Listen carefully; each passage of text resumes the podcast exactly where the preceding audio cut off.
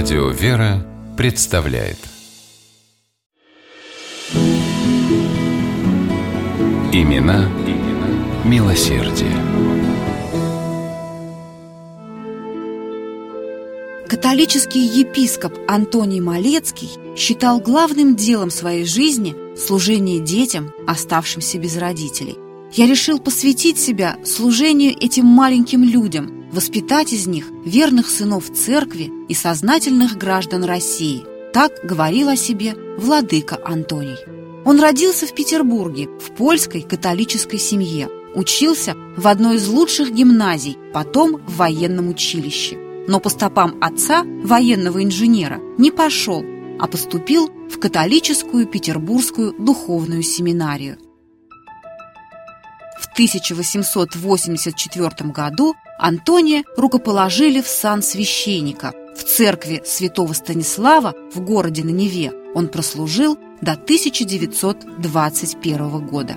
Свой приют для мальчиков-сирот Малецкий организовал в 1889 снял помещение на собственные деньги и собрал 14 бездомных ребят – в приюте они получали не только образование по гимназической программе, обязательным было и профессиональное обучение. Богоугодное заведение быстро росло. Через 4 года в нем жило уже 42 воспитанника. Места стало не хватать, и Малецкий нашел благотворителей, которые собрали необходимую сумму на строительство нового просторного дома. Здесь разместились ремесленное училище, мастерские, домовая церковь, жилые помещения, столовая и библиотека.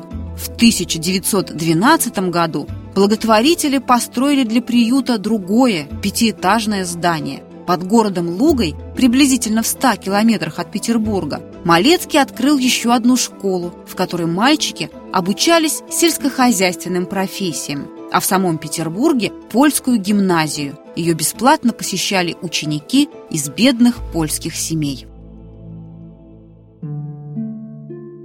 Занимаясь с детьми, Малецкий говорил, что чувствует на себе взгляд Всевышнего, когда удается в печальных глазах ребенка зажечь лучик радости.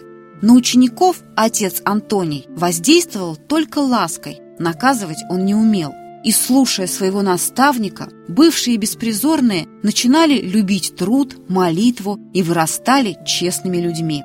Многие из них поступали в университет, военно-медицинскую академию. Малецкий находил для юношей репетиторов, которые бесплатно готовили ребят вступительным экзаменам.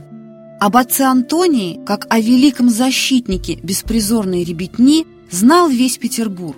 Тихий человек так прозвали священника, стучался в любые двери, если надеялся получить помощь для своих воспитанников. И был настолько убедительным, что даже негативно настроенные чиновники не могли ему отказать. А Дмитрий Соловьев, директор канцелярии обер-прокурора Святейшего Синода, говорил, что запретит впускать к себе Малецкого, поскольку помимо собственной воли выполняет все его просьбы. В приюте к 1915 году проживало уже 150 мальчиков. После революции отец Антоний не только не закрыл свое учреждение, наоборот, он принял в него новых воспитанников. 400 мальчишек, которых гражданская война сделала сиротами, нашли убежище, заботу и любовь у священника. В 1923 году большевики на пять лет отправили Малецкого за решетку.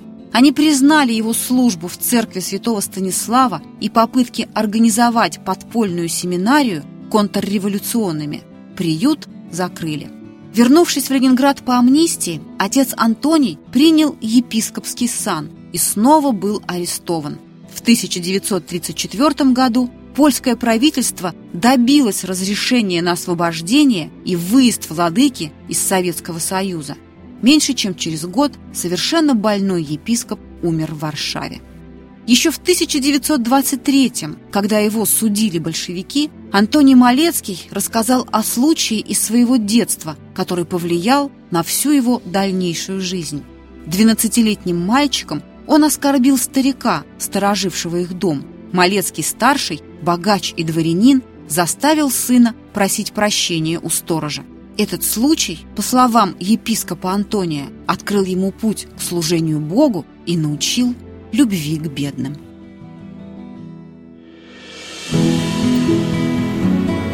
Имена, имена милосердие.